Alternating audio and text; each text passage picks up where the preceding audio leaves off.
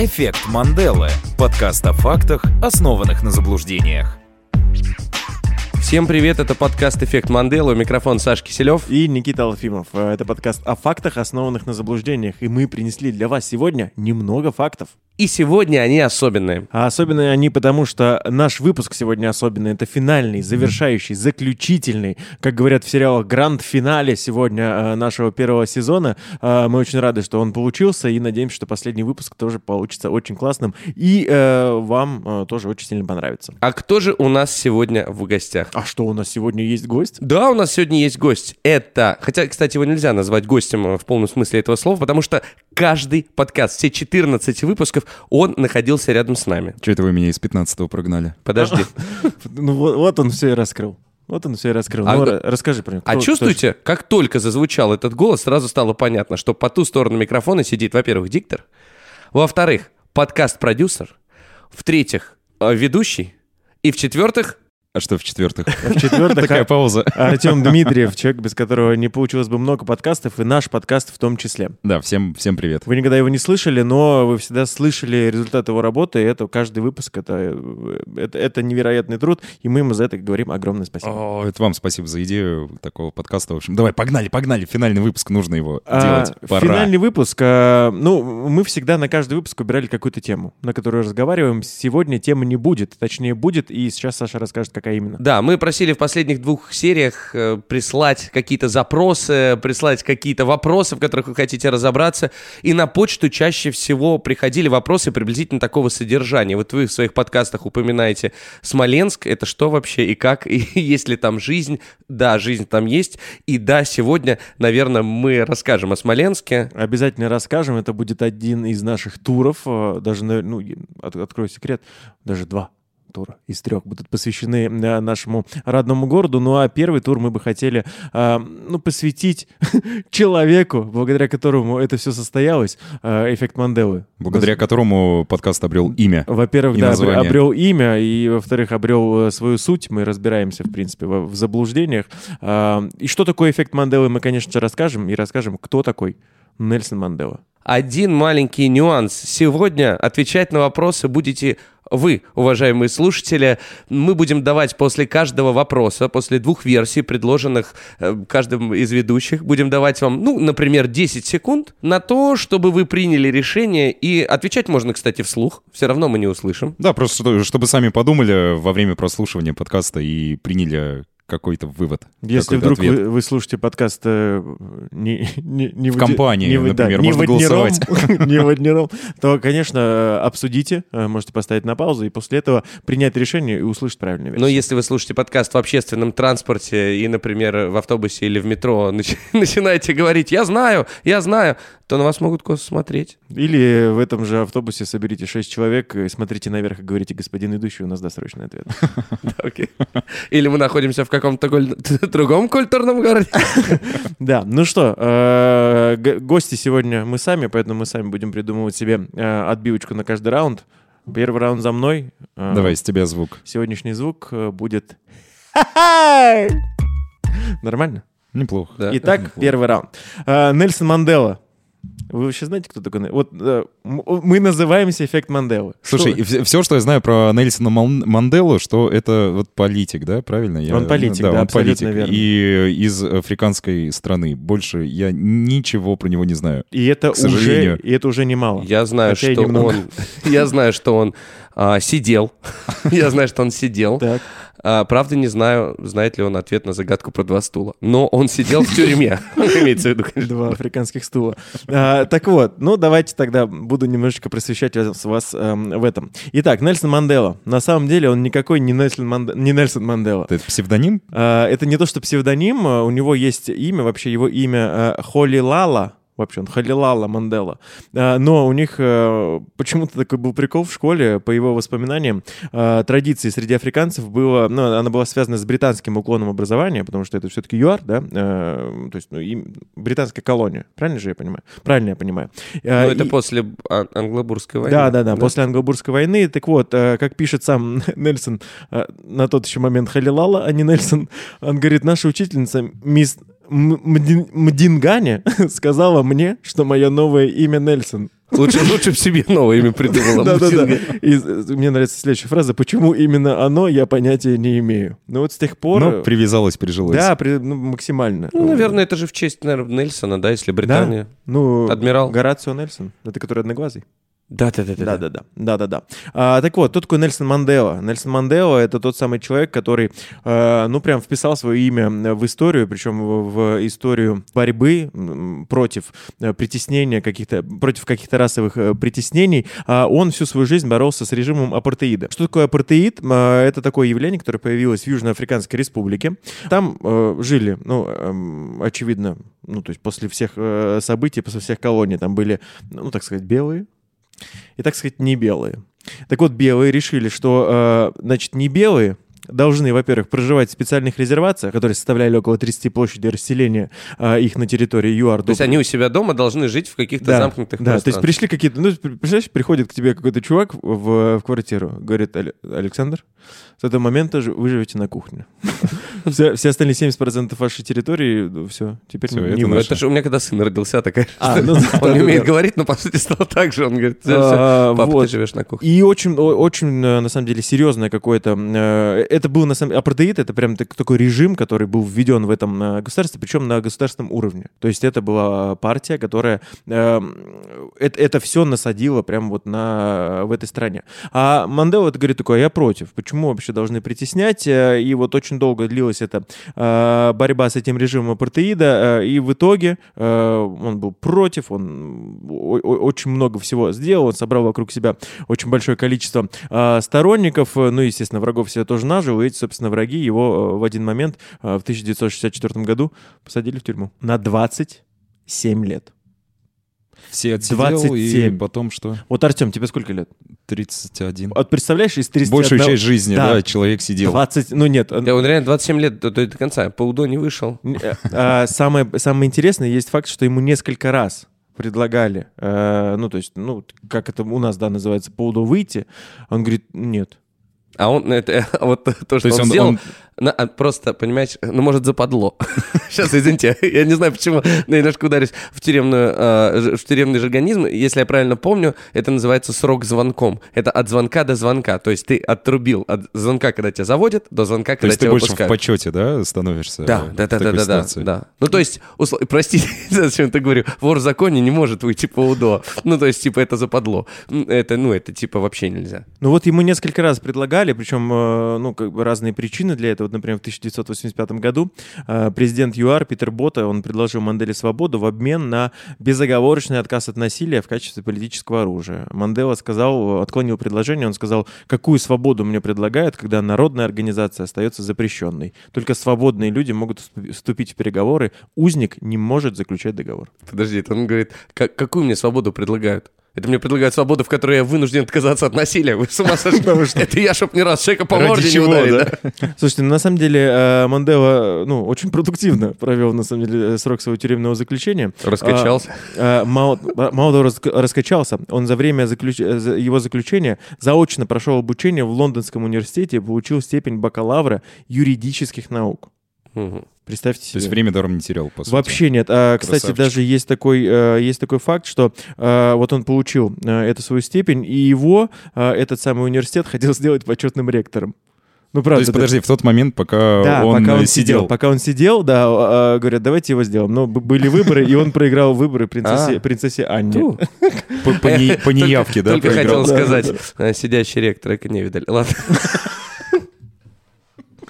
И вот мы начали рассказывать немножечко про Смоленск. А, так вот, да, в 1990 году правительство ЮАР выпустило Манделу на свободу. Э, в тюрьме, кстати, где он провел последние месяцы 27-летнего своего заключения, теперь находится статуя э, Нельсона Манделы. Правда, мне кажется, это какой-то очень странный музей, который могут посетить не все. А, Вход без выхода, черным да? дельфином, вот это что? Да, да, да, вот это. А, на самом деле, а, м, М, Так, так, так, что еще можно про него сказать? В, в 90-м году его выпустили, а уже в 1994 году а, Нельсон Мандела был избран первым демократическим президентом ЮАР и занимал свой пост по 1999 год. Он стал первым чернокожим президентом ЮАР. Типа погасил судимости. Привет, да? Сколько? Ну, ну, наверное. Ну, да. наверное. Да. Но он вот это все время, с 90 по 94 он э, продолжал э, бороться против э, режима апартеида, хотя уже на, тот момент он стал, ну, очевидно, а, 90 ослабел. То есть это вот, это вот, вот, вот буквально, да? 18 Буквально лет два- назад. 28. Ой, да 28 лет, 28, извините. Да. Капец. Здравствуйте, 28. Людмила Николаевна. Да, Учительница за- математики. За Э, годы правления Мандела он предпринял ряд важных социально-экономических реформ. А Среди ключевых мер это введение бесплатного медицинского обслуживания для детей, введение обязательного образования для африканских детей и также начало реализации национальной политики в вопросе обеспечения медицинскими препаратами. То есть он облегчил населению доступ к жизненно важным лекарствам. Но в 1999 году он ушел из политики, а, ну и решил отдыхать, как, в принципе, отдыхал до этого 20 27 лет, но только в этот раз на свободе. Я помню, что во времена политики ты говорил про лекарства. Это Мгм. может показаться странным, но, насколько я помню, во времена политики апартеида там же была история, что для черных были свои врачи, а для белых свои. Были абсолютно разные больницы, и им могли выписывать разный список препаратов. Ну, то есть, если черным, э, ну, темнокожим, я не знаю, как правильно сказать, э, в общем, могли выписывать там, допустим, только анальгин и что-нибудь, перекись водорода, Мгм. Э, то, значит, белым был очень сильно расширен список. Э, В общем, очень страшная была история, судя по Ну, всему. да, да. Ну, Так же- неприятно, неприятно. Так же было и с учителями, да. максимально, Мгм. А, Нельсон Мандела стал э, лауреатом Нобелевской премии мира. Является, э, он является первым обладателем премии Европарламента имени академика Андрея Сахарова за свободу мысли. А, Он является лауреатом Сиднейской премии мира. Он награжден орденом Международного олимпийского комитета. А в 1990 году посол России в ЮАР вручил Манделе Ленинскую премию мира. Кстати, он был, стал последним обладателем Ленинской премии вообще в истории. Ого. Сильно. Мгм. А, в возрасте 80 лет, как думаете, что сделал Нельсон Мандела? Ну, если он... Давайте подумаем. Он сидел, был накачанный, был политиком. Так, А, Я бы подумал, что он записал песню. Самое время. За да. рэп, да, момент, момент настал. Зачитал истинный а, рэп свободы. он вышел, э, он женился. А. 80 лет? Да, 80 лет. И причем это, ну, это был второй брак. Он женился на вдове президента Мозамбика а, Самора Машева. И ныне его жена, а, ну, точнее, уже, да, уже опять вдова, а, является единственной женщиной в мире, ко- которая была первой леди двух стран. Вот так вот. Всех переплюнула. Да, да, да. Легкомысленная. Э, А вот, э, вот, да, Нет, Такая вот нет. тоже мне, вертихвостка. Из Мозамбика в ЮАР. Дура. Поменяла, да? Вообще. Не, ну ЮАР как будто помощнее Мозамбика, Ну, по да, ощущениям. даже по названию, мне кажется, как-то. Ну, там покороче как-то все. так вот, а, сам а, Мандела, а, значит, в 2011 году был поставлен еще один рекорд на 93 на 93-летие Манделы. 12 миллионов школьников одновременно спели экс-президенту поздравительную песню. 12 миллионов школьников, представьте себе. Ну, то есть, короче, вся- как считаете, как вся Москва, типа, встала такая и поет. В Москве же Мне кажется, 12 это приятно. да, это очень приятно. А он э, в этот день, про- этот день он провел с семьей в родной деревне к востоку от Кейптауна. То есть он не слышал, да? Ну, ну, я, не, я думаю, что если они все вместе пели, возможно, и слышал, потому что не, не- не такая уж большая там территория в ЮАР. Я бы, я, ну нет, это очень большое африканское государство. Ну Да? это, конечно, типа не Египет и, и не Каир, наверное. Ой, э, да, Заир точнее. Не Египет и не Заир, но, короче, мне кажется, там ой-ой-ой. Ну, возможно, возможно. Не Алжир. А, Нельсон, Нельсон Мандела э, это тот политик, которого э, пресса и политики несколько... Был, был год, я не, не помню точно какой именно год, э, но он был еще жив, но его два- дважды похоронили. Э, В начале э, апреля, я, если не ошибаюсь, это был 2011 или 2012 год, о кончине бывшего президента сообщил южноафриканский телеканал. Позднее телеканал принес извинения, он написал, как и у любого международного канала, в нашем распоряжении находятся некрологи по каждой значимой государственной фигуре в мире. Ну, ну просто, если они есть, ну зачем их выпускать, если человек еще не умер?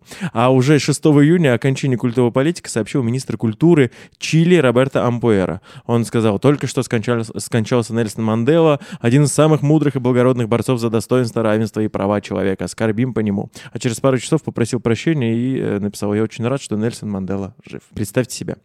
А, ну что ж, Перейдем э, к тому, что называется эффектом Манделы. Итак, э, как обычно в нашем подкасте, э, мы э, предоставим вам две э, версии о том, э, как же появился именно эффект Манделы. А, ну, единственное, что надо перед этим сказать, что, что такое вообще в принципе эффект Манделы.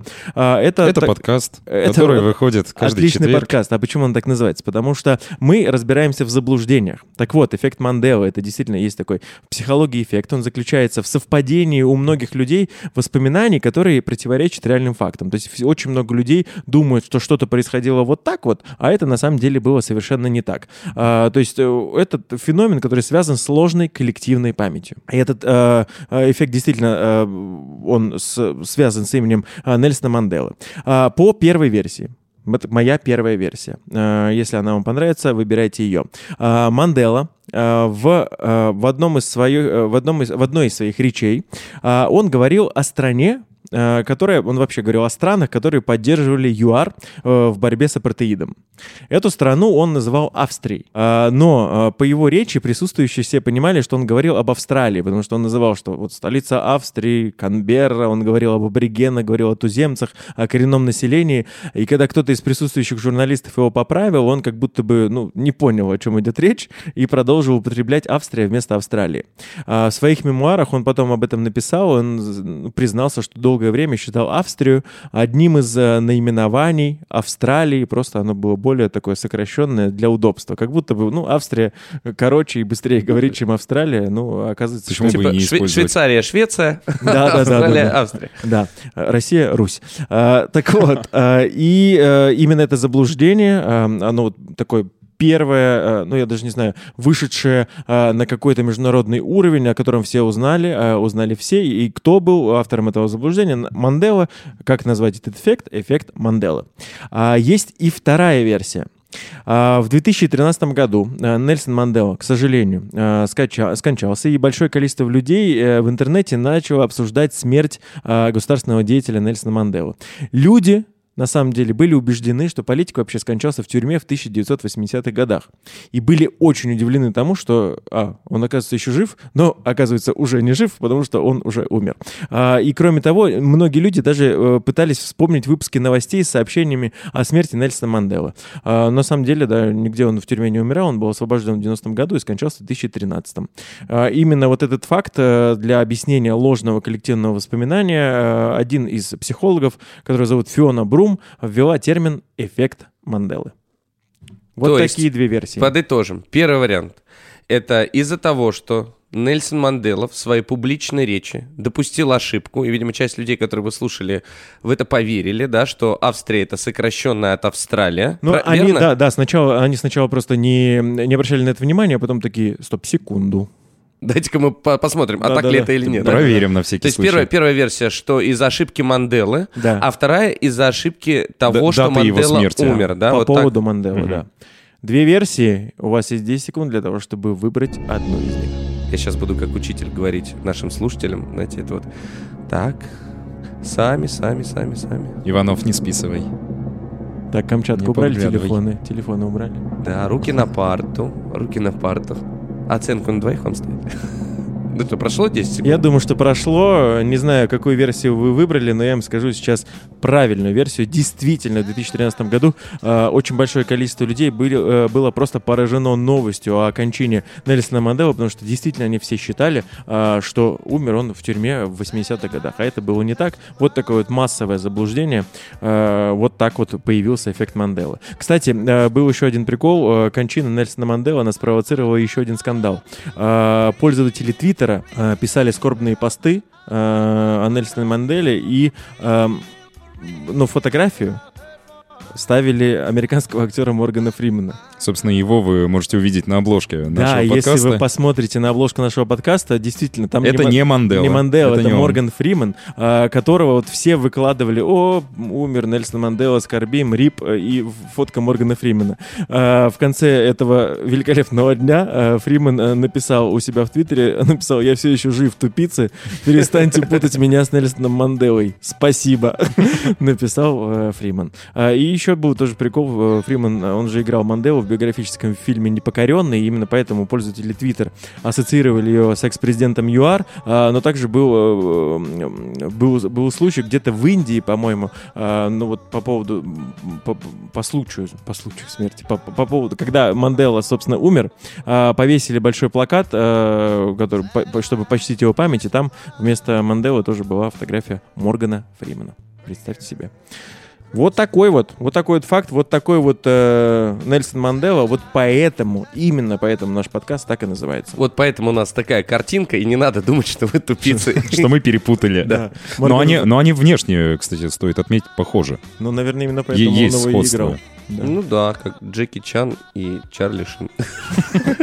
Окей, да. Перед вторым раундом я хотел бы рассказать о грустном для меня факте, но Никита выигрывал, э, выиграл. У нас было, получается, 14 раундов, 14 8-6. выпусков. Он выиграл 8-6, и лучшее, как я уже и говорил, что мог сделать, это свести это в ничью. Свести в ничью у меня не получилось.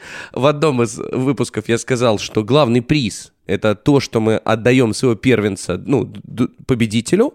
То есть, если выиграет Никита, я отдам ему сына, а если выиграю я, то он отдаст мне в семью свою дочь. Ну, потом мы что-то поговорили с женами, жены оказались против, дети тоже не за. Поэтому мы решили поменять прикуп, и у меня будет... э, давайте так, э, я сейчас, Никита, э, на твой откуп, на твою совесть предложу тебе загадать какое-то непохабное желание, которое мне придется исполнить. Давай так. Блин, ну, а, так, ну давай что-нибудь быстренько придумаем. Лайтовенькое что-то. Давай сделаем так, да, давай не так лайтовенько. Я знаю, э, как ты прекрасно поешь. Come on. Come on, ты Что- прекрасно. Ты Что есть, того не отнять, Чё есть Саш, того не прости. в отнять? смысле? Ну, ну, кстати, никто не знает, я сейчас правду говорю или нет. А, Нет, он пел в одном выпуске про рок. Он напевал металлику. А, По крайней мере, очень сильно старался это делать, да. Спасибо, что мы тогда сказали, что это металлика. А, так вот, а, значит, э, выберем тебе, значит, песню. Так. И ты ее, э, ну, не зная ее текст, ну, ты просто откроешь текст в интернете, я тебе включу минус, и ты просто ее споешь. Когда это будет, я не знаю, э, но я думаю, что это будет достойным наказанием для тебя. Ну ладно, хорошо, договорились. Все сказали, сделали. Да, сказано, сделано. Хорошо, это не так-то и жестко. Не так-то, да, но Ну, а что поделать? Пока, Это, это- стороны- это больше для нас будет да, жестко это для вас, слушать. для вас и слушателей будет жестко. Ладно, мы э, говорили, что сегодня у нас будет пару туров про Смоленск. Спрашивали, получайте. Потому что у нас на самом деле Смоленск и Смоленщина как субъект федерации э, очень интересная земля. Я уж не буду говорить, что у нас тут берет начало, допустим, река Днепр, Да. что через Это нас правда. проходил путь там из варяг в греки, допустим. Это правда. Что на Смоленщине велись великие сражения в трех э, самых крупных, одни, ну, крупнейших, наверное, войнах своей- своих времен. Да, я об этом говорить не буду. А я расскажу о знаменитых людях, которые прославили Смоленщину, ну или, по крайней мере, свое имя. И таких у нас огромное количество. И перед тем, как ты начнешь, прошу отбивочка перед раундом. А, точно. Отбивочка. Только не пой. Хра- м, Ты это- потом Да, споешь. хорошо. Отбивочка такая. А, точно. Хорошо, это было хорошо. Да, второй раунд. А, точно. Итак, э, первое, о ком хотелось бы рассказать, это писатель, знаменитый писатель, вы скажете сатирик, нет, фантаст, Айзек Азимов. Ого. Айзек Азимов — это знаменитый американский писатель, один из величайших писателей-фантастов 20 века. Появился на свет он э, в Смолен- на Смоленщине, Смоленской губернии, в поселении, которое называлось Петровичи. Ну или, может быть, Петрович, может быть, оно было с каким-то сербским уклоном. И э, многие считают, что дата э, рождения Азика Азимова это 2 января 1920 На самом деле... Если многие считают, то есть это не так? На Позв- самом деле это фантастика. Позвольте, да, позвольте объяснить. Отец у него, какая-то была путаница с документами, непонятно по какой причине, в разных документах он записан по-разному, и поэтому его автобиографы или биогра- автобиографы э, склонны писать приблизительно следующее, что он появился на свет между 4 октября 1919 и 2 января 1920, где-то в этом промежутке. То есть не- не- несколько месяцев, да? Ну, два с половиной месяца получается. Ноябрь, декабрь и пол... Да. Вот, ну а, да. нет, и почти целый. Да. Почти целый октябрь. Три месяца. Да, да, да, да, да. То есть это три месяца. Он то есть или весы, или скорпион, или стрелец. А- а У него, была- у него жена была, он был женат. А, да. А как они про этот гороскоп совместимости делали? Не Непонятно знаю, же. я думаю, там натальные карты заказали, А, все. понятно. Итак, да.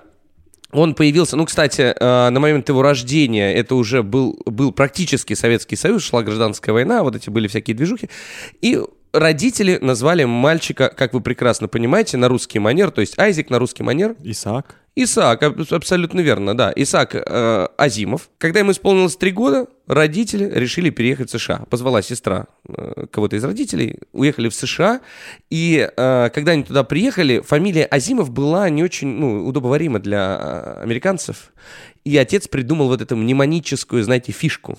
Он говорил, чтобы легко запомнить нашу фамилию, попробуйте произнести английскую фразу «has him off» без букв H.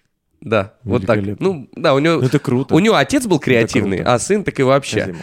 Да, он, э, а, ну, Айзек Азимов был автором научных работ. Во-первых, ну, он, он биолог, он популяризатор науки, он был автором большого, э, большого количества научных работ, но вообще был э, крутым научпоповцем, вот прям одним из топовых. Ну, представьте, вообще для меня люди научпоп — это такие гении, потому что они могут сложно рассказать простым и интересным способом. Азимов так и делал, а в какой-то момент он делал это так круто, что гонорары с книжек позволили ему не заниматься наукой, и он такой, ну, слава богу. Ну хорошо, ну займусь тогда литературой полностью. Он действительно посвятил себя литературе, но среди его книг были юмористические сборники и даже рассказы о, внимание, Бэтмене и Шерлоке Холмсе. Да, есть. Внезапно. Да. Э, Самая же большая популярность к нему пришла после того, как он придумал... Ну, точнее, во-первых, э, тут надо вот что сказать, что он изобрел несколько слов, несколько неологизмов. Один из них это, вот сейчас я скажу правильно, многие называют это неправильно, это роботехника. Многие говорят робототехника. Правильно говорить роботехника. И придумал это слово как раз Айзек Азимов. И Ну, как так только... же, как и слово робот, правильно? понимаю? Нет, слово робот придумал эм, чешский. Придумал чешский, господи, я забыл, как зовут этого человека, загуглите обязательно, какой-то чешский автор, но Мгм, это, или, мгм. или- да, ну, или чехос... Нет, че- да, чешский, но точно не Азимов. Мгм. Азимов придумал слово роботехника. И как только он его придумал, он сразу же придумал три закона роботехники, которые стали, ну, такими постулатами, да, вот если что-то придумывают о роботах, то, скорее всего, основывается на этих трех принципах роботехники. Расскажите мне о них. Как вы думаете? Первый принцип роботехники. Давайте вспомним. Э, Слушай, я... Но он не должен убить человека, я- навредить да, да, да, человеку. он не должен на- нанести вред человеку. По-моему, это один из законов роботехники. А, Первый закон. Робот не может причинить вред человеку или своим бездействием допустить, чтобы человеку был причинен вред. Это первый. Это первый. Мгм. Да, кстати, в рассказе «Хоровод» 1942 года вот были три эти закона опубликованы. Второй. Э, робот не должен... Должен выкуп- подчиняться. Не должен выкупать алкоголь после 10 вечера. А стало быть, Делать это до 10 вечера. робот должен повиноваться всем приказам, которые дает человек, кроме тех случаев, когда эти приказы противоречат первому закону. То есть, когда он может навредить человека. Да-да-да. Ну, то есть Ага. он не может покупать алкоголь после 22, потому что он говорит, алкоголь — это яд. Ну, он тогда и до 10 не может. Он не должен доносить вред человеку. А, ладно, хорошо. В особых случаях. Да-да-да. Но, ребята, третий закон роботехники в чем заключается? Третий закон роботехники. Так, он смотри, он не может навредить человеку, Да. он э, должен выполнять э, все его приказы, которые не навредят человеку. Да. И третий, он э, э, Если он все-таки навредил, он должен вписаться... извиниться. Изви- Извиниться или вписаться за него на тусе. Очень близко, но звучит он так. Робот должен заботиться о своей безопасности. А В той мере, в, О о своей, Мгм. в той мере, которая не противоречит первому и второму закону. Блин, очень, на самом деле очень мудро. Да, я, я, с- я своего сына воспитываю в таких принципах. Такие Так, по- почти спартанские Не условия. навреди чайнику, да? Не-не, он должен слушать родителей, то есть у него должен А. родить, да, он должен слушать родителей и, оберегать себя ровно в той степени, пока это не вредит родителям. А я правильно э, помню, или почему-то у меня есть такая мысль в голове о том, что э, по э, книге Азимова был снят Ты про фильм, фильм? да? фильм «Я робот», да? Да, абсолютно, да, да, да, да, да, да. Он, я С правда, Уиллом Смитом. Да, а, в книге там немножко, э, конечно, как это обычно и бывает, очень большие расхождения, но, в принципе, почитать можно, и это, в общем-то, достаточно интересно. Чтиво Класс. не скучное. Класс. Хотя, э, ну, это не монументальное произведение, в общем, времени много не уйдет. Скажу, э, вот открою вам маленькую тайну. Если вы приедете в Смоленск, то э, стены нашего города украшают профессиональные крутые граффити с изображением этого замечательного автора. У него, кстати, очень, знаете, такие э, были к концу жизни, ну, точнее, вот к Бакенбарды? концу жизни, да, были огромные такие кустистые бакенбарды с такими, ну, как это, букли, да, наверное, назвать, такие, знаете, з- и Букли — это очки. сова из Гарри Поттера. Да, ну букля это из завиточек же, парика. ну и вот у него были вот такие вот штуки, да.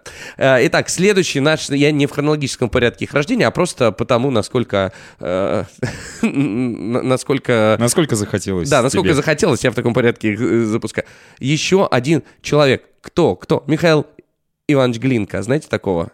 Композитор. Мы, да. Мы да. Да и на самом деле во всем э, России, во всей всем России, России? знаю, не, во всей России знают человека, потому что Михаил Иванович Глинка считается отцом русской оперы. Вот такое у него неофициальное прозвище. Он э, появился на свет вселенной Новоспасской, Смоленской губернии, и там сейчас у него очень крутой дом-музей, проходят глинковские вечера, когда под, по- под открытым небом, э, значит, что происходит? Там играют музыку, ходят люди, очень красиво, круто. Дом остался в нетронутом состоянии. В этом фильме, о, в этом доме, извините, снимался фильм, в котором играл Райф Файнс, Волан-де-Морт. То есть он гулял по тем местам. Серьезно? Он- Абсолютно, Да, да. Не И, знал. и, и Балуев, э, по-моему, да, они вместе снимались в Николай? этом фильме.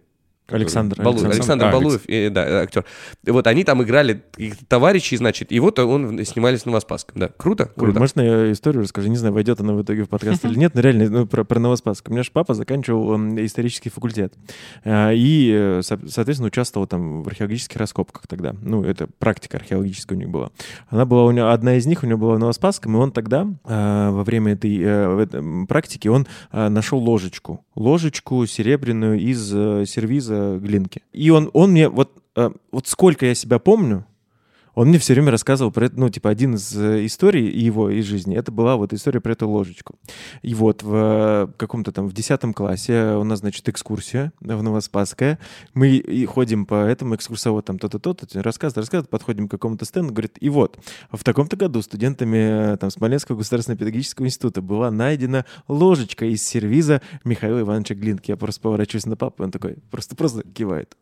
Моя. Да, это, и вот помнишь, я тебе рассказывал? Это моя. Ну, это круто. Это здорово. А, ну, тут еще надо сказать, что э, Михаил Иванович Глинка был большим другом Пушкина. Да. Возможно, он давал эту ложку подержать Пушкину. Пушкин ее уронил, а ты папа нашел. Да-да-да, Он был со всеми всего. тремя, значит, косвенно знаком через одно ложка пожатия.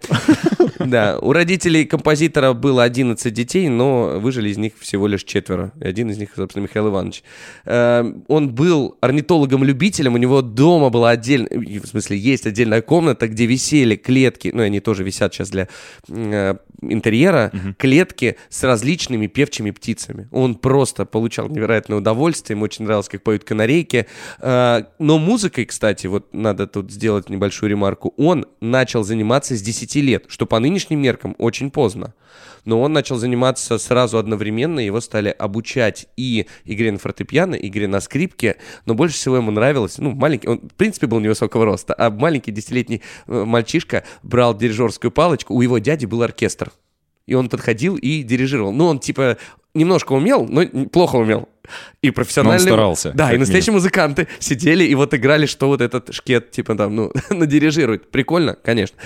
А, Михаил Иванович Глинка за свою жизнь создал отец русской оперы. Внимание, сколько, вы думаете, он создал опер? Я Написал. думаю, не менее 25. Угу. Я думаю, что это- ты, наверное, не просто так задаешь этот вопрос. Четыре оперы. На самом деле две. На самом деле он создал, написал две оперы. Он писал одну очень монументальную такую работу, которая называлась «Тарас Бульба», но так ее, правда, и не закончил.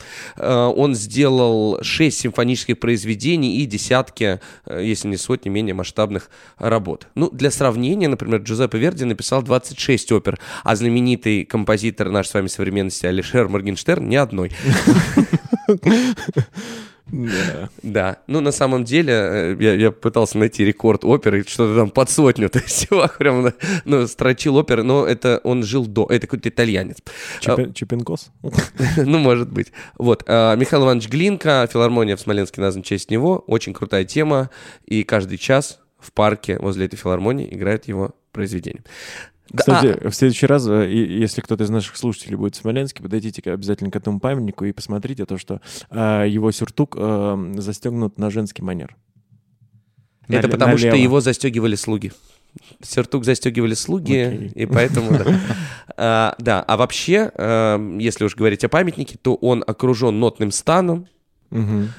И если я ничего не С путаю... отрывками из произведения его. Да. Да. Но этот памятник и этот нотный стан сделал скульптор Бок, по-моему. Фон Бок, да. Фон Бок, а его внук командовал танкой армии, которая атаковала Смоленск. Да, это правда. Едем дальше. Еще один наш э, с вами современник, адмирал Павел Нахимов.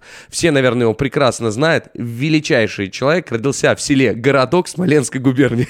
Вместе с Ильей Олейниковым и Юрием Стояновым. На самом деле нет. Ну, в общем, село Городок Смоленской губернии. Дурак какой, господи.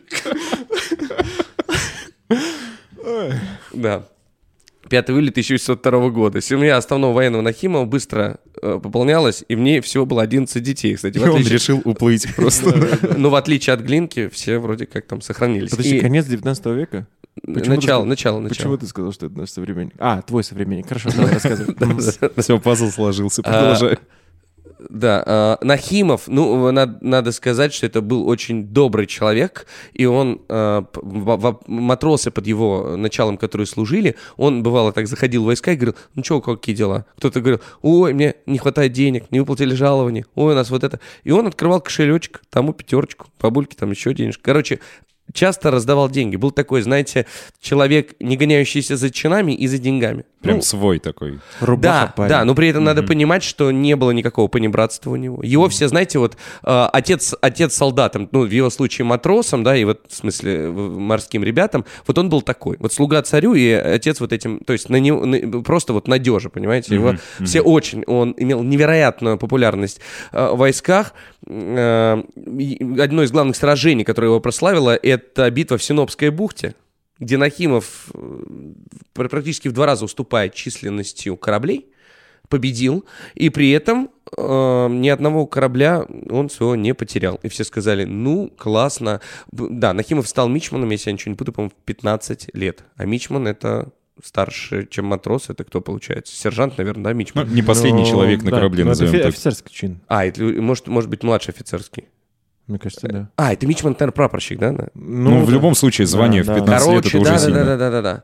А, про, про, про Нахимова существует такая э, байка, что Нахимова, портреты Нахимова очень часто изображались в профиль, потому что он э, так часто ходил вот по кораблю и при обороне Севастополя ходил по этим, по, ну как называется, насыпям и траншеям практически. Невозможно было... Да, его нельзя было увидеть анфас. Никто не знал его в анфас, да? Да, вот это его любовь ходить по, по траншеям и вместе с солдатами на передовой тусоваться закончилась для него трагически. Он погиб при обороне Севастополя, а, был ранен тяжело и практически в тот же день он вот скончался. Хотя не могу сказать, что ровно в тот же, ну, в общем, грустно. Грустная история. Э, В честь Нахимова э, были названы какие-то кратеры, какие-то, во-первых, какие-то космические объекты, я точно не скажу какие. И, конечно, есть медаль Нахимова, а также в, по аналогии с сухопутными суворовцами молодых школьников, которые учатся в мореходке, Нахимовцы. э, называют нахимовцы. Да. Класс. Это в честь нашего. А, быстренько очень об актере Анатолии Попанове, который тоже появился на свет в Вязьме, Смоленской области, хотя, наверное, тогда еще Смоленской губернии, 35, 31 октября 1922 года. Известный очень э, актер. Для меня было шоком, что он прожил менее 70, даже меньше 65 лет, он умер в полных 64 года. Э, Все его знают, он озвучивал советский фильм, мультфильм точнее. Какой? Самый знаменитый. Ну, погоди. Ну погоди, да, верно, его фраза «ну погоди, та-та-та» известна всем. На самом деле э, Папанов озвучил, внимание, 110 мультфильмов. Да, он же один из 110 самых- э, 110 мультфильмов, имеешь в виду серий мультипликационных фильмов, отдельных То есть, мультипликационных. ну, погоди, это первый. Нет, в смысле, ну, допустим, 17 выпусков там, ну, погоди, или сколько, 16 было в первом, да, в первом сете, в первом сезоне. Вот 16 выпусков, ну, погоди, это считается 16 мультфильмов. Артем, ну, 110. Это же еще 94. Да, это еще 94. За свои актерские заслуги он был награжден туристической путевкой в США. И ему в США понравилось. Но у него жена была такая ярая антисоветчица. Говорит, посмотри, они ж тут ерундой занимаются. Вот это злое лицо капитализма. И, короче, он говорит, поездка была бы очень крутой, если бы моя супруга не сильно форсила эту тему. Да, у Папанова был автомобиль «Волга», но он специально останавливался за несколько улиц, за несколько кварталов до театра и шел пешком. Э, И сам он это комментировал так, что ему неприлично хвастаться наличием автомобиля, когда некоторые артистки театра ходят в заштопанных чулках. Вот такой был скромный человек, э, и э, когда они снимали какой-то фильм, в одном из магазинов, в один из магазинов завезли шубы, и Папанов стоял в очереди, а очереди были просто километровые, его узнали. Сразу Папанов, Папанов, Папанов. Дошло до, до как До заведующего завмагом. Да, завмаг вышел, сказал Анатолий, Дмитрич, вы, мы вам, значит, все, все, все, пожалуйста. И Папанов сказал, я, в смысле, я простой советский человек, в чем дело? И он отстоял с утра до вечера, отстоял очередь и купил для дочки шубу. Ну, наверное, ее, может быть, для него отложили. Ну, просто сам факт. Э, Многие считают, что Папанов, ну, он такого, знаете, у него же соответствующий такой голос немножко такой с хрипотцой. Э, Ходили слухи, что Папанов часто и много выпивал. Но директор э, театра сатиры, в котором Папанов прослужил очень долгое время, говорит, что ни разу не видел, чтобы Папанов поднимал рюмку с алкоголем. Выпивал он или нет, ну, до сих пор э, остается загадкой. Друзья, многие друзья сходятся во мнении, что, скорее всего, вообще нет. Ну, я, я не буду рассказывать э, про огромное количество историй, которые у них связаны с Андреем Мироновым. Они были очень дружны. И когда э, Анатолий Дмитриевич умер, э, Андрей Миронов сказал, я следующий. Так оно и получилось. Такая немножко грустноватая история. Ну и, наверное, про... Да. Папанов не единственный же, да, актер, который родился на Смоленщине. Да, не, един, не единственный, я просто... Юрий Никулин. Да. же, Да, Юрий Владимирович тоже Никулин. Ну, Никулин прожил совсем немного. Он родился в Демидове, а Папанов до 8 лет жил в Вязьме. Э, Вот, я поэтому... Я пытался от каждой, ну, от каждой профессии взять там по одному человеку. Эм, Хотелось бы сказать еще о том, что... Ну, и, кстати, простите меня, все простите меня, те, кто занимается спортом. Я не брал спортсменов, я знаю, как их у нас много. Я знаю наших олимпийских чемпионов, но, извините, пожалуйста, сейчас речь пойдет о людях творческих профессий. Про спортсменов, может быть, сделаем вообще отдельный. М? Да? Давай мы просто перечислим э, потом, когда ты закончишь. Давайте. Все, тогда просто еще один человек творческой профессии. Это Александр Трифонович Твардовский. Э, все его знают, точнее, все знают его поэму «Василий Теркин».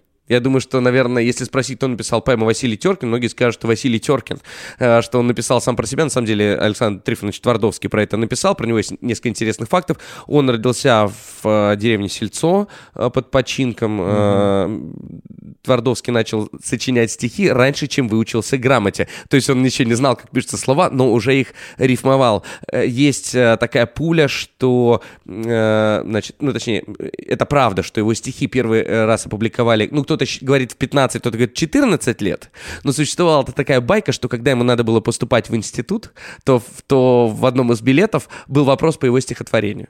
То есть он, типа, стал таким уже популярным за три года, что э, сам мог, вот, э, ему в теории мог попасться такой вопрос. Но это не подтвержденный факт, если что, не думайте. Но звучит классно. Да. Да, э, Василий Теркин, персонаж, который принес ему небывалую популярность Твардовскому, задумывался сначала как вообще-то герой войны русско-финской 39-40 годов. И он говорит э, в произведении, что я уже второй брат войну на веку воюю. То есть я типа... Да, то есть он был такой, но потом решили, значит, э, переделать это все. Поговаривают, что после окончания Второй мировой войны в Нью-Йорке было издано якобы продолжение Василия Теркина за авторством некого человека по фамилии Юрасов. Это продолжение повествовало о судьбе героя поэмы в послевоенные годы, которого пытались арестовать сотрудники НКВД и отправить в ГУЛАГ. Вот. Но когда до этого дошло до Твардовского, он был очень сильно взбешен. Ну, а сам Юровский был, о, Юрасов, извините, был человеком бесталанным. Он просто брал какие-то классные выдержки из Василия Теркина и перед- просто менял в них слова, оставляя ритмику. То есть абсолютно то же самое. Козел какой, а? Вот да, по-другому. И не скажешь. Конечно, всех знаменитых смоленских э, жи- жителей, точнее, людей, появившихся на свет на Смоленской земле, перечислить трудно, но хотя бы вот про нескольких. Юрий Владимирович Никулин, естественно. Ну, Ник- и из поэтов еще Михаил поэтов я- Исаков. щас а, дойдем. ты все скажешь? Конечно. Все, а, окей. останавливай Михаил Исаковский, Николай Рыленков. Исаковский чем известен? Рыленков-то понятно, а Исаковский чем? Написал текст знаменитой песни «Катюша». которая ассоциируется у нас э, с Россией. По-моему, же она на Олимпиаде звучала как гимн, да, пытались ее петь? Или нет. Ну, ее точно Хотели, поют на спортсоревнованиях, хотели, да. да. В общем, это тоже Исаковский написал. Конструктор Лавочкин, который изобретал самолеты серии Ла, ну, точнее, его КБ изобретала самолеты под этой серией. Михаил Егоров, человек, водрузивший знамя над Рейхстагом. Николай Михайлович Проживальский, исследователь русского Востока, и человек, в честь которого назвали лошадь Проживальского. Знаете, такую, она не очень большого роста, с таким похожим на ирокез, с похожим на ирокез гривой. Они, кстати, есть у нас в национальном парке, живут э, эти лошади, тусуются. Класс. Да, у нас можно на них посмотреть. Кстати, и зубры тоже есть. А, также хотелось бы рассказать о том, что на Смоленской земле а, появился такой человек, которого, которого зовут в миру Иван Алексеев. Мы же знаем, мы знаем его как Noise MC. Например, это если из э, современных, ну, я уже не буду говорить про других героев. Э, про спортсменов, если вы хотели, то, конечно, Ольга Кузенкова. Ольга Кузенкова, Олимпийская чемпионка, олимпийская чемпионка. метание молота. Она. Метание Да. молота. Надежда Таланова, олимпийская чемпионка Лихомер 94 года по э, биатлону. Да. По биатлону. Остальные э, наши земляки э, тоже огромные молодцы. Они отличались в различных спортивных э, соревнованиях. И, и, и, кстати, в некоторых м, смоленских изданиях пишут, что э, наши смоляне завоевали золото Олимпиады. Э, Смотришь, а оказывается, просто у нас есть э, Академия физической культуры, и люди там просто учат, да, э, люди в этом университете учатся, а наши СМИ приписывают их как да, будто то, к что это наши, наши земляки. Ну, Да. это все равно очень приятно. Да, кстати, э, совсем забыл, но помимо Михаила Глинки у нас есть Еще еще, музыканты. еще это Современники уже наши. современники наши, да. А, Диджей-проект, который принес известность России. Люди, которые записали саундтрек «Форсажу 6». Да, да, да. Это проект Свенки Тюнс. Эти люди ходят у нас по городу, их можно встретить. Слушают музыку, пишут В музыку. любое время, да, слушают музыку, пишут Все- музыку. всемирно известные да, диджеи. короче, Да, да, если факт. приедете, если приедете сюда, сможете увидеть. Если увидите какой-то ангельский свет, знаете, это Венеры Шпака. Шпак — это не Антон Семенович, а Вадим. А, Итак, эм, теперь мой Вопрос. вопрос. Потому что я слышу, как с той стороны динамиков говорят, в смысле, в смысле, ты что, всех перечислил? Оставь а как нам же кого-нибудь. Юрий Алексеевич Гагарин? А вот, друзья, это Вопрос. второй вопрос. Точнее, факты. Итак, первый факт заключается... Вот, а, ну, в смысле, Юрий Алексеевич Гагарин — это первый космонавт земного шара. Его знают все, его любят все. И я думаю, что про его биографию рассказывать не нужно. Ну, точнее, давайте вот такой, заострим на вот таком факте его биографии в наше внимание. А заключается вопрос вот в чем. Итак, номер один. Э, версия первая. Гагарин – это очень древняя русская боярская фамилия, которая ведет свое происхождение от нецерковного имени князя Михаила э, Голебесовского Гагара. То есть происходит, вероятно, от слова «гагара» в первоначальном значении «водоплавающая птица». Большинство носителей этой фамилии ведут свое происхождение от крепостных крестьян князей Гагарин. То есть э, князю Гагарину, князьям Гагариным принадлежали крепостные, и у этих крепостных была фамилия Гагарины.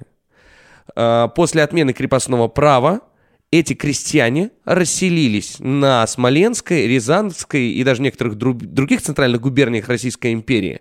Но бо- наибольшее их количество осталось в месте, которое, в общем-то, назвали Гагарином. Мгм. Ну, то есть э, люди по фамилии видимо, Гагарин видимо, живут много- там, да, много место там называется было, да. Гагарин. И, собственно, там появился на свет Юрий Алексеевич Гагарин 9 марта 1934 года.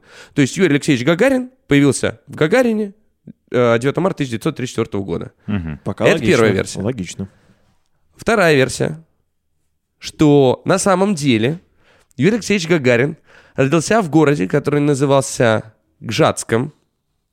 Относился он тогда к западной области, что не являлось ни Смоленской, ни, ни Псковской, ну, в общем, не Брянской, но это называлась Западная область. И, в общем, назвали э, Гагариным место его рождения только через месяц после того, как Юрий Алексеевич погиб.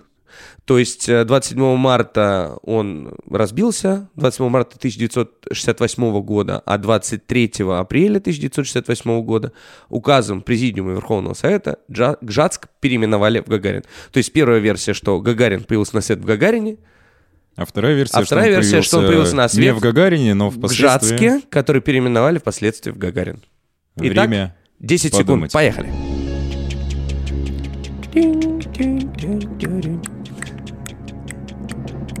Как хорошо, потом накладывать не надо будет.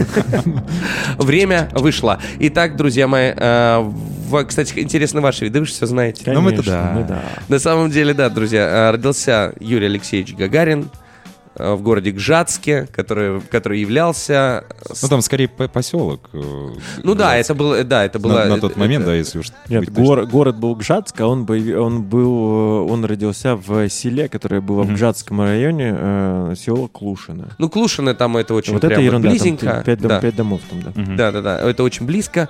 В общем, э, вот такая история. Юрий Алексеевич дал своей фамилии название городу, который очень красивый, кстати, побывайте там обязательно. И там, кстати, есть музей космонавтики, музей, первого, Первого космонавта, полета, да. Первого космонавта Земли. первого да. космонавта Земли. Обязательно приезжайте, посмотрите. Если не ошибаюсь, то в его родном доме этот музей. А, Есть там, и дом-музей. Есть Да, дом-музей, дом-музей. а есть прям отдельный э, музей первого Комплекс. полета называется, да. Мгм. Есть еще музей в как раз-таки там, где он родился, в Клушино. Там есть зем- э, даже воссоздана землянка, э, в которой э, он со своей семьей прятался во время э, Великой Отечественной войны. А, Есть дом-музей, где э, в самом Гагарине, э, где рядом с домом стоит Волга, на которой он ездил. Мгм. И есть музей первого космонавта. Это просто такой большой космический музей. Мне вот знаешь, чем нравится подкаст с вами? Вам какой вопрос не задаю, у вас всегда есть еще и про Волгу расскажут, на которой Гагарин ездил. Да. Прям. Да, ну, ну, ну, это правда. Не, правда, город э, действительно очень симпатичный. Э, Кстати, в Гагарине э, очень долгое время проводился вокальный фестиваль под эм, предводительством, не знаю, как это правильно сказать, по инициативе Иосифа Кобзона. Не помню, как он назывался, то ли как-то звез- звезда, что-то было такое. И он даже туда очень часто приезжал для того, чтобы в финал, гала-концерт посмотреть и увидеть молодых талантов. В общем, welcome. Кобзон приезжал. Кобзон. Да, а то я что-то про Гагарина Гагарин? подумал, думаю, когда же это было-то? Не, не, не, да. Поехали далее. Следующий, третий э, а, момент, третья история, про которую хотелось бы поговорить. Ну, в принципе, не история, а тема. Это уже Смоленск. Непосредственно про нее буду рассказывать я. Но перед третьим раундом Но нам ты- нужна а. обивка.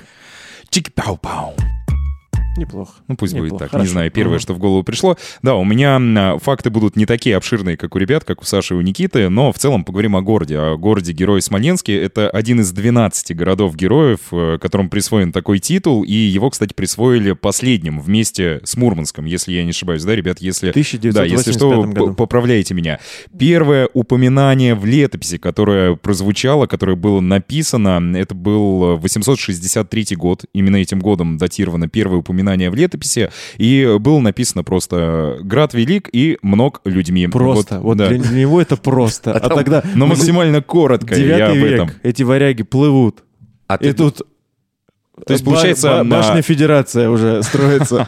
Ну да, это вот Бурж-Халиф, и ты просто приезжаешь... Лента открылась. 1159 лет вот в этом году, в в, этом году, 2022 году исполнится буквально через пару месяцев э, в сентябре. Следующий год юбилей. Юбилей. Юбилейный, да, опять что-то, опять дороги Опять будем строить, да, на- набережную какую-нибудь. Да, через Смоленск проходил э, путь из Варяг в Греки. Также уже упоминали, что а, через Смоленск протекает река под названием Днепр в Да, который, на Смоле- на Смоленщине берет берет, начало, начало, да. Да, да, да, в Смоленской области. И принято считать, что Смоленск — это город на семи холмах. Вот так ли это? Как вот вы думаете, Саш, Никит? Вот на семи ли холмах наш город? Ну, я, я езжу на велосипеде э, по городу и могу... По ощущениям. А у нас, э, слушайте, ну, велодорожки, велоинфраструктура, конечно, разви- развитая очень.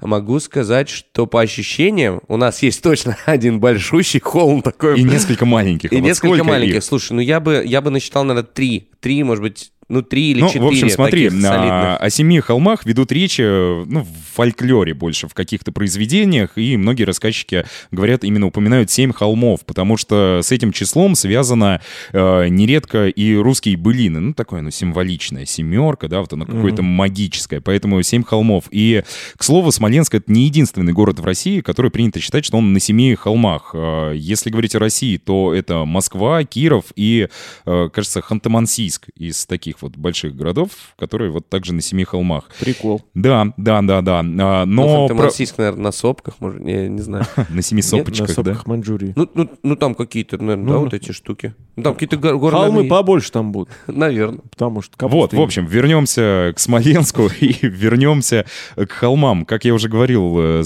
через Смоленск протекает река Днепр, и раньше город наш Смоленск располагался на его южном берегу, потому что он был более холмистый, то есть, ну, чтобы вот на высоте построить э, какую-то построечку, какое-то здание, а северный берег, он был более такой низкий, более равнинный, то есть, ну, не самый удобный для какого-то э, осадного, э, для, для а, обороны города. То есть трудно было на равнине держать оборону.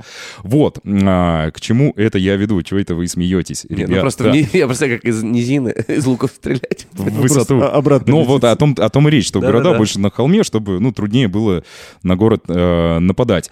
Вот, и если говорить о холмах, то дореволюционный историк Орловский, фамилия у него такая была, выделял всего пять смоленских холмов, то есть не семь, а всего лишь пять. Это Казанский, раз, а, Воскресенский, два, Соборный, три, Спасский, четыре и Авраамиевский, пять. Вот, все, собственно, было пять холмов, э, так отмечали историки. Кстати, если в пределах э, крепости Смоленской, наверное, там так и да, есть. да, Там, именно в пределах есть. крепости Та- шел таборная, подсчет. наверное, да, еще. Таборная. Ну, таборная это ж уже Да, за. да, да, я, ж- я об этом и говорю, да. Да, то есть, по сути, то, что город на семи холмах, ну, такое. Такое. Но такой красиво, себе зато факт. Ну, красиво красивый, звучит. да, красиво безусловно. звучит. Ну, Да. просто, ну, смотрите, там же что, Рим на семи холмах, Да. э, Москва, Москва, мы говорили, Про? Москву, да, Да, да. говорили. А, этот, я знаю, Брюссель, Брюссель, да. Тоже на семи Прага холмах. еще, Киев. Вот, ну, тоже, кстати, тоже, да? Тоже, да, на семи холмах. Ну и мы давайте тоже, да. кстати, тоже а, семь. А, вот, в общем, про холмы все понятно. Что же на них расположено в нашем городе? Крепостная стена, как одна из таких э, главных достопримечательностей. Если говорить о ней, то протяженностью 6,5 километров. Построена она в 1500 95 э, году было начато строительство и завершили его только в 1602. -м. То есть, получается, 7, 7, 7, 7 лет. долгих лет да, строили. 7 и лет, 7 холмов. под руководством зодчего Федора Коня э, шло строительство, которое, кстати, отметился э, постройкой каменных стен и башен Белого города Москвы. Вот. То есть он сначала там порепетировал, да, и потом в Смоленск прибыл и начал возводить нашу крепостную стену. Всего Прикольно. было на, э, на всей территории вот эти 6,5 километров 38 башен, но на данный момент сохранилось только 17. Ну, все-таки стоит помнить о том, что через Смоленск прошло много войн, э, поляки, французы, немцы, то есть постоянно город э, стоял на обороне. Как будто это, часовню тоже я развалил, да? Ане- Анекдот какой-то, да. Собрались в Смоленске поляк, француз и немец.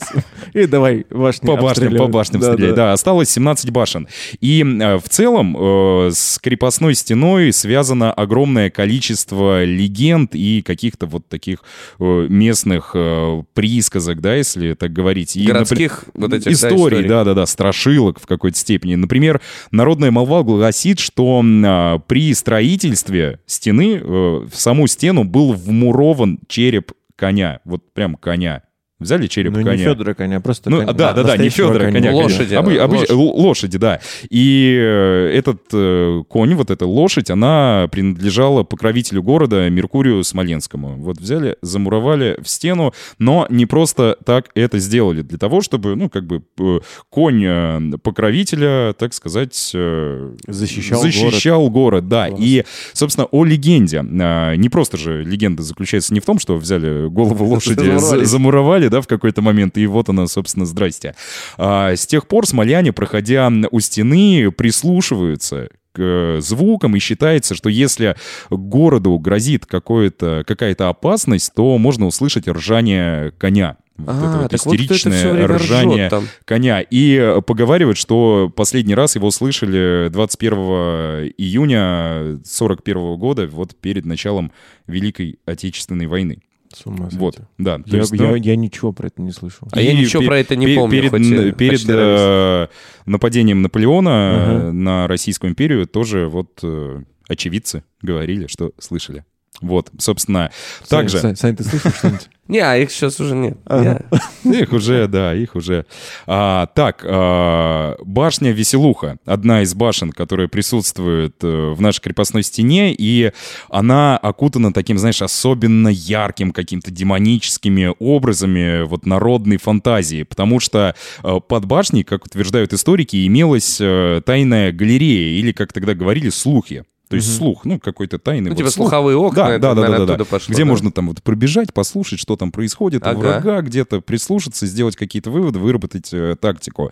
Необычное название башни часто объясняют тем, что место ее расположения долгое время было излюбленным для отдыха горожан. Ну, просто любили отдыхать. Ну, вот. Поэтому веселуха, Ну, там там, весело, да, там здорово, поэтому вот, собственно, и назвали башню э, веселухой. Но э, имеется и очень зловещая такая альтернативная версия, э, как э, в свое время гласила народная молва, в этой башне некогда замуровали, ну, теперь уже не коня, что-то часто у нас все в стене э, замуровывают. Там, мне а- кажется, берешь стену и говоришь замуровали и подставляешь любое слово. Любое слово, и все, вот тебе легенда и родилась. Э, В общем, э, поговаривают, что в этой башне, в башне Веселухи, когда-то замуровали непослушную дочь одного из э, местных помещиков. Ну, вот такая вот она. Нет, что ремня. была. да. Да. Радикальный способ воспитания, согласитесь. Но о времена он рав. Это что, уже было что- третье что предупреждение. Первым был конь непослушный, не ел овес. Смотри, вот с тобой так же будет. Да. Да ладно, ну, в общем, ее, ты а, ее замуровали, но вот та самая девица, вместо того, чтобы каким-то образом горевать, она вот прям смеялась в лицо всем, то, что, ну, ха-ха-ха, замуровали, ну ладно. Вот, Какая поэтому, точная пародия. Да. ну вот такие, такие вот версии. Бочонок Амантильяда, помните, у Эдгара? Да, конечно же, помним. Веселуха. Другая еще легенда. По мнению смоленского краеведа Сергея Яковлева, а, легенда в основу, э, легла, э, точнее, в основу рассказа Алексея Толстого. Знаете, да, рассказ Алексея Толстого под названием «Граф Калиостро»? М? Слышали? Это- Да. Слышали? Ну, Слышали, это да? то, что было базой для фильма Фильма- «Формула любви», Да, наверное. да, да, да, все верно. И действие происходит непосредственно в Смоленске, на вот ну на Смоленской земле, на нашей. И а, согласно легенде, именно около башни Веселуха, о которой мы уже вот говорим на протяжении нескольких минут, обосновалась некогда банда фальшивомонетчиков во главе с польским графом а, по имени Змеявский. Вот такая вот у него была фамилия. Вот фальшивомонетчики в Ну, по башне фамилии Веселухи. понятно. Ну, да. Не не очень хороший З- человек. Зловещий персонаж какой-то. Был бы Хорошский. Сразу да, видно. но он был крайне хитрым, он же главарь банды фальшивомонетчиков, на минуточку. Он а, соблазнил местную помещицу, Мгм, не просто денежки печатал, еще и помещицу соблазнил, похитил ее мужа и завладел их капиталом. И уже непосредственно на деньги семьи он построил э, в чертовом рву, у нас смоленский кирпичный заводик, маленький небольшой заводик, э, в котором, э, в подвале которого он штамповал те самые фальшивые деньги. И чтобы оградить местных жителей, чтобы они вот вокруг не, Не бегали- совали нос, типа? Да, да, да, да, да. Ну, чтобы, ну, типа, ну, кирпичный завод, ну, окей. Что вы делаете? Кирпичи, Откуда, откуда да. эти трафари? Это кирпичи. Да, это кирпичи. Это матрица потерь. это не фальшивые деньги. И вот чтобы отвадить людей от этого места, э, шайка фальшивомонетчиков вместе во главе с Змеявским, они э, придумали, э, ну, такое вот Такое действо, ле- да. легенда, Они да. устраивали там шабаши в той самой башне, которая вот рядышком была. А, я да, понял теперь. Да, да, да, да, да. И, то есть, народ вот боялся, типа, там что-то вот нечисть Ну, типа, какая-то, то есть, там я все понял, плохо. то есть э, ставят колоночку. Да, да, да, Джибеевскую. И народ о, все понятно. О, Хамалиновый, пойдем Да. отсюда. Вот, а, и, собственно, вот вторая версия, почему башня называется именно Веселуха. То есть там что-то вот такое страшное, зловещее про- происходит. А Если говорить о каких-то потаенных ходах, то у нас в Центральном парке культуры и отдыха Лопатинский сад, он называется, в центре города расположен, а, есть еще и казематы, да? Слышали про казематы? Казематы в Лопатинском саду. Слушай, ну я, я это если... Вы, вы точно местные, да? Давайте Нет, с этого я, ну, начнем. я слышал про казематы, да, что там типа кричат до сих пор, там где-то вот, но это... Не, ну там э, кричат, по сути, у нас до сих пор везде. На любой периферии нашего города везде есть крики, поэтому это уже э, нормально. Вот, в общем, много также леденящих душу преданий связано именно с, о Смоленском подземелье. Э, Их в городе, благодаря его боевой истории, очень и очень много. Даже сейчас при м, строительных работах довольно часто наталкиваются на какие-то засыпанные подземные ходы, которые вот сейчас, э, ну, трудно объяснить, что это было, то есть уже утрачены какие-то архивы, То летописи диггеры, и, диггеры и- тут и так далее. Диггеры могут кайфовать, да? Да, да, да, это просто клондайк для них чтобы Диггеры. вот порыться, покопаться, где-то вот там пролезть, проползти.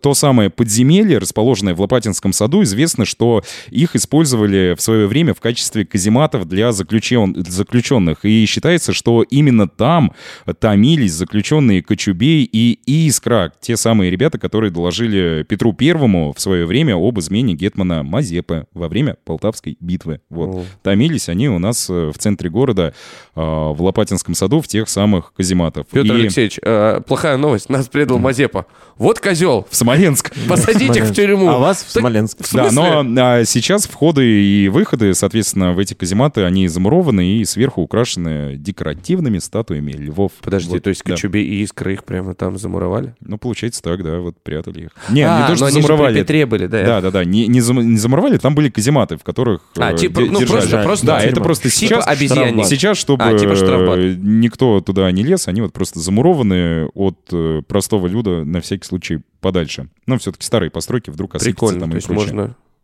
Но не нужно. Да, но не к чему. А, Также у нас в городе есть, помимо всех прекрасных сооружений, костел непорочного зачатия Пресвятой Девы Марии. Есть такой на улице Урицкого. Если вдруг будете э, проезжать в нашем городе, обязательно проедьте мимо, потому что а, в данном костеле, костеле когда-то находился орган, но потом его разобрали, и местные жители вот в принципе растащили все металлические трубы по каким-то собственным хозяйственным нуждам. Ну, мне кажется, Да, так конечно, во, во многих, во многих, Мгм. во многих городах, мне кажется, так происходит, что, ну, Вот взяли, эту- взяли, вот эту растащили. трубу возьмите, пожалуйста. Сколько у нее веса? Вот таким До недавнего времени в костеле располагался архив, городской архив, и вот там как раз-таки, по словам сотрудников, бродил дух, который скидывал книги, ахал, охал, вздыхал, в общем, наводил жуть на всех сотрудников архива, и архив перенесли, но вот неизвестно. Вместе с Э, духом. Да, вот неизвестно, по причине того, что там был дух, который мешал архивариусам работать, либо же вот просто перенесли. Ну, просто перенесли. Не Нет, я думаю, что там, Дух. скорее всего, из-за ветхости здания его убрали. Да, да, э, архив перенесли, костел, как говорится, оставили на том же месте, и сейчас он находится а, на уже такой, ну, к сожалению, долгоиграющей реставрации. Но Но мы ждем, мы Да, надеемся, мы ждем, мы верим. надеемся и верим, да, Поляки, потрясающее, мы с вами. да, потрясающее сооружение, громоздкое, просто величественное, очень классное. Всем- Готическое, крутое. Да, да, да, реально класс, и на самом деле жаль, что орган вот растащили. Ну, я Было знаю, что его растащили после, по-моему, войны. То есть немцы, когда зашли, посмотрели, сказали, ну, круто, костел, будем молиться, там, ну, у них же были, да? А потом его просто вот в 50 каком-то году просто трубы тупо срезали и прямо на улице Мгм. выбросили. Возможно, пионеры собрали их на металлолом, кстати, есть такая версия. Может быть, Да, может вполне. быть. Это, это вот эти эм, части органа, это вот эти э, буковки Е или Ш, которые мы находили в детстве на, это на асфальте. Да-да-да, который в дерево классно Да-да-да, втыкается. Так, поехали далее. Дом коммуны. Есть такой э, памятник э, позднего конструктивизма под названием Дом коммуны, который построили у нас в Смоленске в начале 30-х годов. Э, Построили его по проекту архитектора и изобретателя Олега Алексеевича Вудке. И назван этот дом в честь Парижской коммуны, того самого революционного правительства Парижа, вот назвали в честь Парижской коммуны. Это здание — это семиэтажный дом, который стал первой гражданской высоткой в Смоленске, своего рода просто чудом прогресса. Правда, ну, таким немножечко весьма странным. Какие странности могли быть, ну, казалось бы, семиэтажный дом, 30-е годы? Что, что, что может быть странного? А, ну, я думаю, что домофона не было. Ну, это само собой, да. Домофоны с интернетом тоже проблемы еще тогда бы- были. А, жителям этого дома, до- дома коммуны, предполагалось жить без санузлов, кухонь и лифта. А, вот вот, это- вот такой лифтом. прикол, да, да, да, да, да. То есть, ну, у них не было кухонь, не было э, санузлов. Это как это, у вас есть дома туалет? Нет, мы какаем в окно. Типа да. Ну, Как с седьмого этажа, прикиньте, ну, Ну реально. да. Ну, вот они, собственно, до 70-х годов, э, вплоть до расселения всех жильцов этого дома, жители вот просто на верхние этажи приходилось в ведрах, э, не знаю, в чем еще, в ладошках таскать воду себе, то есть А, водопровод. провода. Да ладно, Да-да-да. воду, да. Если воду. водопровод и вот санузлы, ну, к сожалению, в том доме не предусматривались. И э, теперь уже покинутый в всеми жильцами дом, то есть, получается, бо- более 50 лет, ну, около 50 лет он стоит в запустении, а, его прозвали из-за архитектурных особенностей чайником. То есть у нас в Смоленске это просто чайник. Вот, Ну, чайник там не, дом. даже не то, что архитектурные особенности, там получилась такая же штука, что э, ну, не было системы отопления, приходилось топить, ну, очевидно, дровами. А, и когда вот зимой, когда все, э, все там топили, чтобы все было тепло, а, Он из дома, да-да-да, шел э, дым, и вот все это Ну, конструкция это ну, печка, пе- печное, семиэтажный Да, дом да, без печного да, отопления. да. Это, это Ну архитектурная вот, собственно, да, дом, дом стоит, дом под названием Чайник, э, который вот домом э, коммуны является на самом деле, э, стоит в запустении, и огромное количество легенд на тему того, что там какая-то нечисть э, тоже бродит, ходит, огромное количество Ну, каких-то... конечно, хоть Боря, там на не- стене написано «Филфак, Филфак чемпион». Конечно, там нечисть. Конечно. Вот, Бутылочки но, от, э, собственно, вот валяются. такой, такой факт, еще один факт про а, не- нечто интересное в нашем городе. Ну, Слушайте, это но у нас на самом деле огромное количество всего. Мы бы очень хотели вам а, в рамках этого подкаста рассказать все о нашем городе, но мы не будем этого делать, потому что мы хотим, мы чтобы ждем вы вас в гости. приезжайте, Да, пожалуйста. И- Успенский кафедральный собор, огромное строение. Да, звоните нам, пишите, мы все вам покажем и расскажем. Да, а теперь перейдем непосредственно к факту о, О, а давайте- Смоленске. Извините, а Так. давайте сделаем так. Вот первому человеку, который напишет, вот по-честному, да, который напишет по правде, честно, первый человек, который нам напишет и приедет сюда, мы проведем экскурсию. Экскурсию и запишем с ним подкаст. Да. О, и будет гостем Да, подкаста. да, да, да, Супер. да, да, да, Кайф. так и сделаем. Кайф, кайф. Перейдем к факту, в котором необходимо разобраться. Я, я утверждаю, что а, Смоленск был столицей Белоруссии.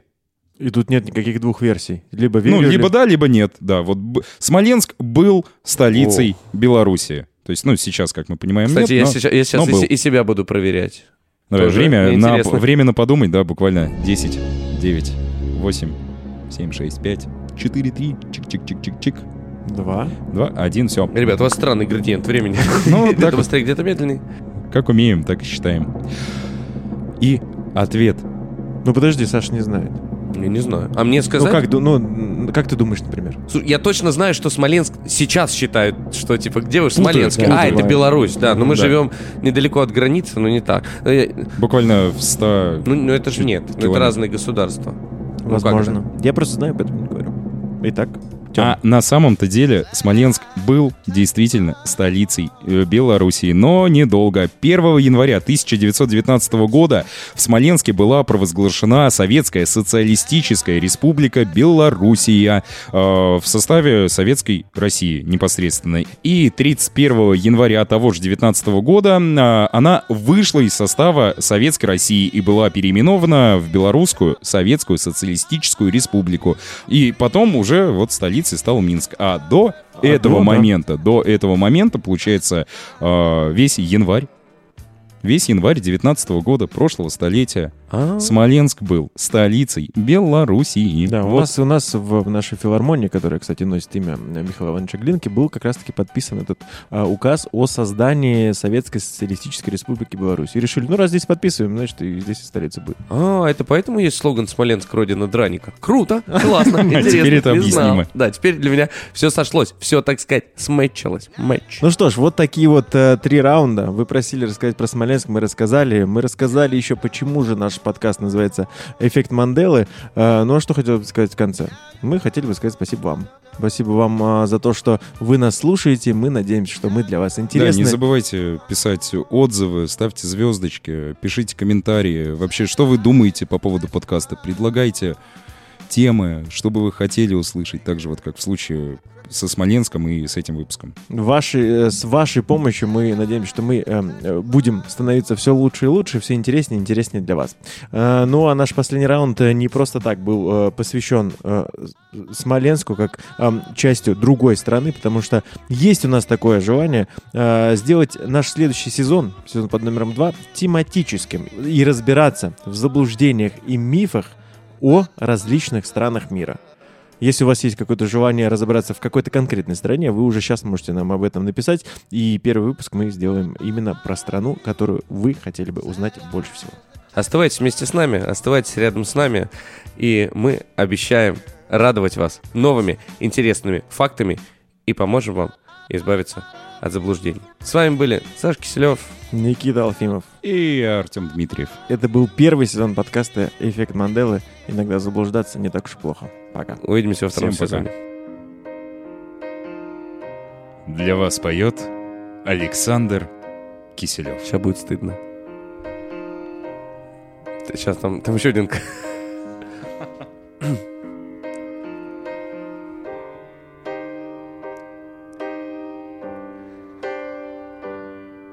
This is the end. Hold your breath and count to ten. Feel the earth move and then how my heart is burns again. For this is the end. I've dreamed dream this moment. so attitude I owe them. Swept away I stole and let the sky fall when it crumble we will stand tall face it all together let the sky fall when it crumble we will stand tall face it all together let sky fall Woo! Да, Дели меня никудышный, конечно. Саш, ты потрясающе поешь. Эффект Манделы. Заблуждаться это иногда даже полезно.